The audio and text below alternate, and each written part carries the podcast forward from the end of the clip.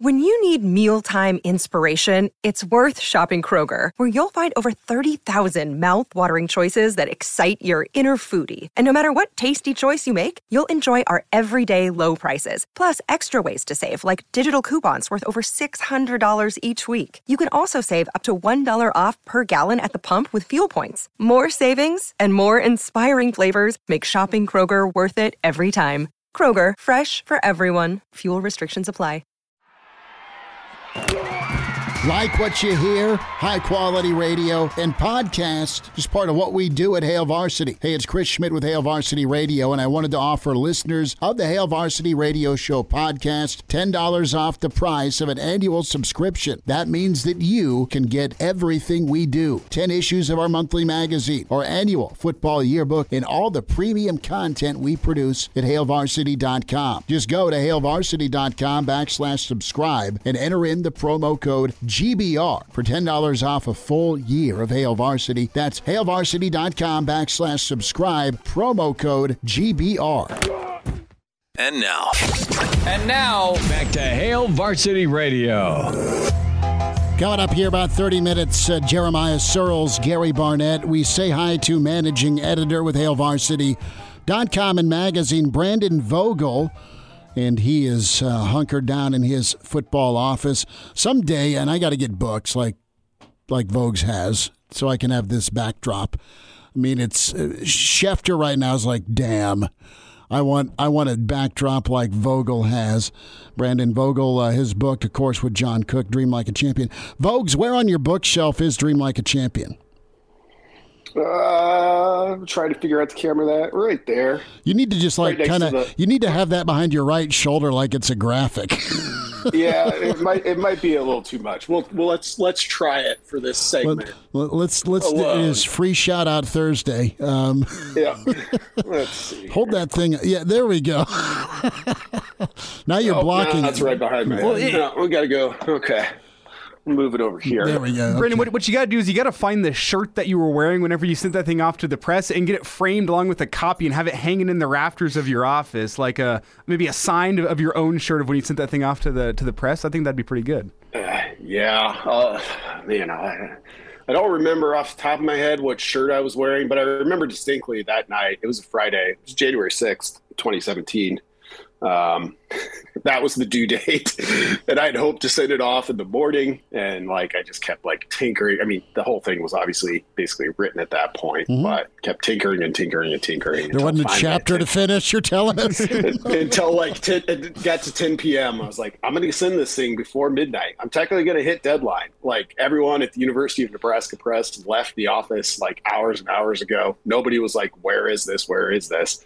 Um, so yeah, it was kind of a lonely, lonely uh, moment where I was like, all right, just we just got to send this. It's time. Well, also next to the uh, Dream Like a Champion book, all the uh, Hail Varsity yearbooks that are that are must read for you, and subscribe hailvarsity.com. Vogues, uh, we're going to split this up into. Um, you know your reaction to Trev, and then we will get some I eighty preview from you. Of course, your podcast will drop on Nebraska, Wisconsin, uh, previewing the matchup Saturday. But what was your read into Trev last night with uh, with his update? Yeah, I mean, I guess you kind of got to just uh, take him at his word at this point. I mean, I think, you know, there's nothing that said that the Nebraska is off track in terms of the timeline we all think needs to happen here, which is you want to have somebody ready to go by the time that transfer portal opens, much less to, you know, secure existing commitments, find some new ones ahead of that. Um, ahead of that early signing period in late December. And of course, you know, that's presuming we've got an outside coach coming in here. It's a little bit different if, if Mickey Joseph ends up being the pick. But um, yeah, we'll, we'll, we'll find out, um, you know, how much interest there there was in this. Well, find out to a degree how much interest there was in this Nebraska job. And I think that's kind of, for me, the big kind of question out there. And, and nobody knows except for Trev Alberts and those people involved in the various committees, the the the firm that they brought in to to help uh, Nebraska land on a land on a list of candidates. Uh, Trev says interest was good, so I'll take him at his word for now. And, and Brandon, you say you're taking Trev at face value, but I want to get your take on, on Mickey Joseph because reading in between the lines on Trev last night, I definitely got the feel that Mickey is not the guy for, for Trev moving forward. And he never came out and outright said that, but did you get the same feel as me in that, you know what, Mickey, thanks for your service. We appreciate you, but, but you're not the guy moving forward? Yeah, I, I did. And I think when Nebraska began this search, or technically could begin this search, uh, you know, after Frost was fired November or September 11th. Um, and, and Trev said at his opening press conference, you know, Mickey Joseph would have a chance and would be considered for the job. It seemed unlikely then. You know, as Nebraska went through those first three, four games under Joseph, like, I, I mean, I, I, I was writing a weekly column on it. Like, I literally thought his chances of getting the job were going up. That said, you look at this now. Uh, Nebraska's got two tough games left this season. It's not going to a bowl. Uh, it's going to be it's an underdog this week. It'll be an underdog next week. Um, so you're looking at the potential of a, a, two and seven finish. And I don't I don't put much blame, if any at all, on on Mickey Joseph for that. It's just really really tough circumstances. But if you're Trev Alberts, you got to think about okay, does that context change the reaction to this hire? And I know like he's he has said, and I believe him with this. There's no like face value with this. Like I, I believe this is true.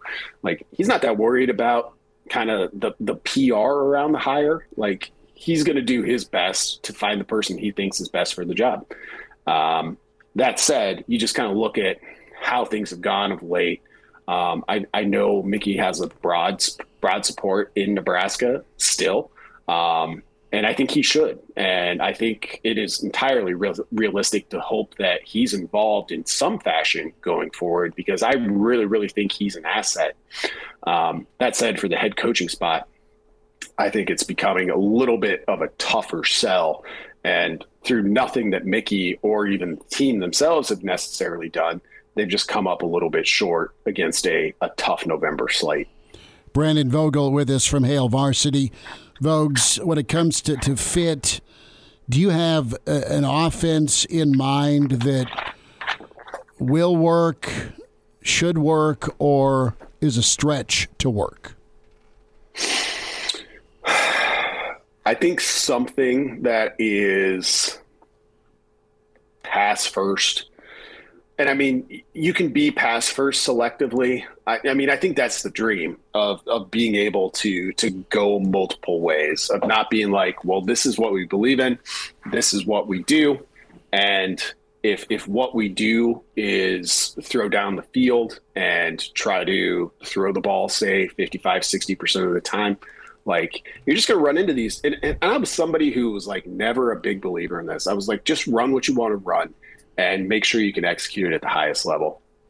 But this November in particular, you know, you just look at it and this Wisconsin game, I think, is a good example. And if we, you know, there's reason to believe now, based on what Mickey Joseph said, that Casey Thompson's going to play. And I think it opens up kind of a, a path here for Nebraska because if you're going to move the ball on this Wisconsin defense, the best way to do that is through the air. That said, it's going to be like 20 degrees with 20 mile per hour winds on Saturday, it looks like. And, and what do you do then? And I mean, you can go all the way back to Tom Osborne talking about, you know, kind of realizing that a, a rushing yard is worth more than a passing yard um, and, and realizing you would need that in, in the state of Nebraska. And it took a long time for me to come around to that, but that might just be reality. So I think in terms of good fit, in terms of system, like those those coaches and coordinators that are out there running a dynamic run game uh, probably would get a little boost if it were me making this hire. Absolutely agree, and you got to be able to throw it and and have that arsenal available. Have those skill guys, those one-on-one winners on the roster. But it's not Plan A. But well, but the push comes to shove, you got to be able to run it when they know you're going to run it mm-hmm. in this league. And the one thing that's like incredible about Nebraska's glory run, they still ran the option, but their defense was built to stop the uh, the three back, the three wide one back. Yet they still rocked you if you tried to line up and go smash mouth on them. They were that diverse defensively, right? Where, uh, okay, three wide and, and, and a one back, uh, Bean O'Brien, Washington, that's, the, that's like the glowing image in my mind. Nebraska could do whatever they wanted because of the defense was, was adaptable. Uh, so it is uh, a great idea to be able to to want to throw it and, and be different and stress defenses that way. But in this league, in this weather, uh, to me, it just means you've got to be able to uh, to lean on it and be good at it. Yeah, you you absolutely do, and, and you know, and no matter what you you tr- you try to run, like if it's heavily one way or the other, you're always going to run into you know limitations at some point. I mean, we can think back to Nebraska's you know Nebraska of the '90s and until you got to the, the national championship run, you know, the book on Nebraska was like, okay, they've chosen to to run this offense that helps them, you know, win games in November in the cold. But you get you go down to a bowl game, you get matched up against Florida State, Miami, you fall behind, and you're in trouble. So, I mean, you're always going to run into that. And those Osborne offenses, by the time we got to 94, 95, 96, 97, were really, really multiple. Like you mentioned, you know, they would do single back stuff. Like there's no doubt in my mind if Tom Osborne was coaching in 2015, like he would have been at the forefront of some of the like spread things that are just de rigueur now. Um, but that adaptability piece is key of it. It's something that I really like about, you know, a candidate like Lance Leipold, if he is a candidate for Nebraska, in that, you know, not only is what he's done at Kansas been really really impressive this year, but he had a Buffalo team that led the nation in rushing. Kansas in the top ten in rushing right now. Some of his Buffalo teams also, when they had really great receivers, were some of the top passing teams. So it's really like going where your personnel tells you you should go. I think is the best place to be. Brandon Vogel's with us here on Hail Varsity Radio. And Brandon, let's shift gears, talk some Nebraska, Wisconsin. And I'm going to leave you an open ended question here to start. Nebraska finds success on Saturday if? If it can stop some runs within the first three yards of the line of scrimmage.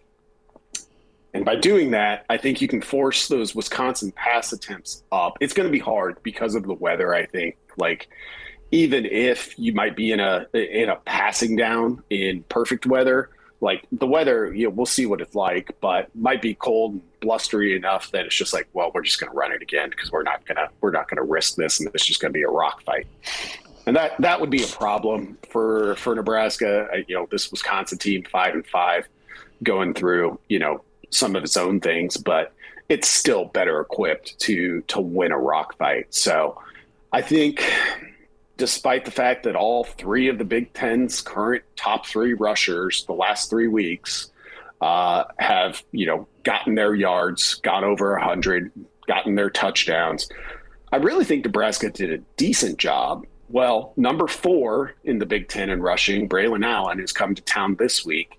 And limiting him in the way that, or containing him at least, like being like, you're going to get your yards. We're fine with that the way they did a Blake Corum or a Chase Brown would be good. I think for Nebraska to win this, they've they've got to stop some of those runs um, and and force Wisconsin into passing situations. Graham Mertz is a starter. He's one of nine when he attempts 25 or more passes. So there's your stat. You got to find a way to get them. Folks, five minutes on the other side. Are you good with that? Yep. There he is, Brandon Vogel. Hail Varsity continues on a Thursday. We're presented by Currency. And now. And now, back to Hail Varsity Radio. Couple more minutes with Brandon Vogel from Hail Varsity, Wisconsin, Nebraska, the Husker coaching search. So, Vogue's assuming you're you're in this holding pattern of waiting for a yes or a no from uh, a guy with uh, cut off hoodies and, and, a sweet beard. Um, who's who's one A and and the, and the, name Monken has come up too because he he wins and he's got a system. And while Trev's not worried about the PR side of things, you're going to have, I think, a, a section go, well, if you go with Monken, why not just let Mickey keep learning on the job and give it to him? Yeah, fair question. I mean, I think so. We've heard a lot of buzz around Rhule, Matt Rhule uh, of late. I, I do think that there's there's probably some interest there on Nebraska's part. I mean, it's hard to imagine there wouldn't be interest from any of the Power Five programs that currently have an opening. Um, one A would be back to back to the Big 12 grab bag, so to speak. and, and, not that I mean that don't mean not that I mean that there's probably not a favored candidate there. I think there probably is. I think Lance Leipold's time in the state of Nebraska probably gives him a leg up over some of the other candidates there, but you got a handful of people, people we've all talked about mm-hmm. at various times that I think would be pretty good hires. I'm assuming that's option one A or option B. So the big, so the uh, entire Big Twelve is is one A. Okay. well, I mean, I'm I'm still at a point, although it looks now. when I made this joke like five weeks ago, was just whoever wins the Big Twelve is is Nebraska's head coach. Uh, I didn't know TCU was going to keep winning, so I guess we've got to talk about how cool we are with with Sonny Dykes. And like, eh, I'd be kind of cool with it though he wasn't the person I expected to to come away with that Big 12 championship. Though Kansas State, I think, is going to have something to say mm-hmm. about that, possibly. Um, somebody like Monken, pretty intriguing. Like it's it's not a hire. I think that lights the fan base, uh, lights a flame under the fan base instantly based on name recognition. Um, Army is not having one of its better seasons at the moment, which doesn't deter me from from a coach in the same way it doesn't like change my opinion of say Matt Campbell all that much, but uh, it, it, does make it a little bit tougher of a sell. And to go back to what we were talking about with Mickey Joseph, you know, the context is constantly changing. Um, and to what degree does that influence this decision? Probably not much, but you do have to at least at least wonder about it. You know, the thing that Monken brings is, you know, not the option offense necessarily. I guess if he wanted to, he could, and he'd have you know some supporters based on that alone. But kind of the option mindset, I think, is is what he has to offer. Um, and you know, prior to to this year, he had really done really really well, in my opinion, at Army. Uh, just kind of crafting a, a winning football program, given you know all of the limitations that you have at a place like that. Brandon, you mentioned the fact that Monken's probably not a name that's going to set the fan base alight in terms of excitement. Is there even a, a guy out there that you think, you know, seventy-five percent, 80% of the, the fan base will get behind based on name recognition alone? They won't have to be sold? Because that's what I'm struggling with here. I mean, Trev said he doesn't care about winning the press conference, but is there even a name out there, even if we're not talking about it, that could do that? 75 to 80% of the fans will just immediately, you know what, you hear the name and you go, that's it, that's the guy.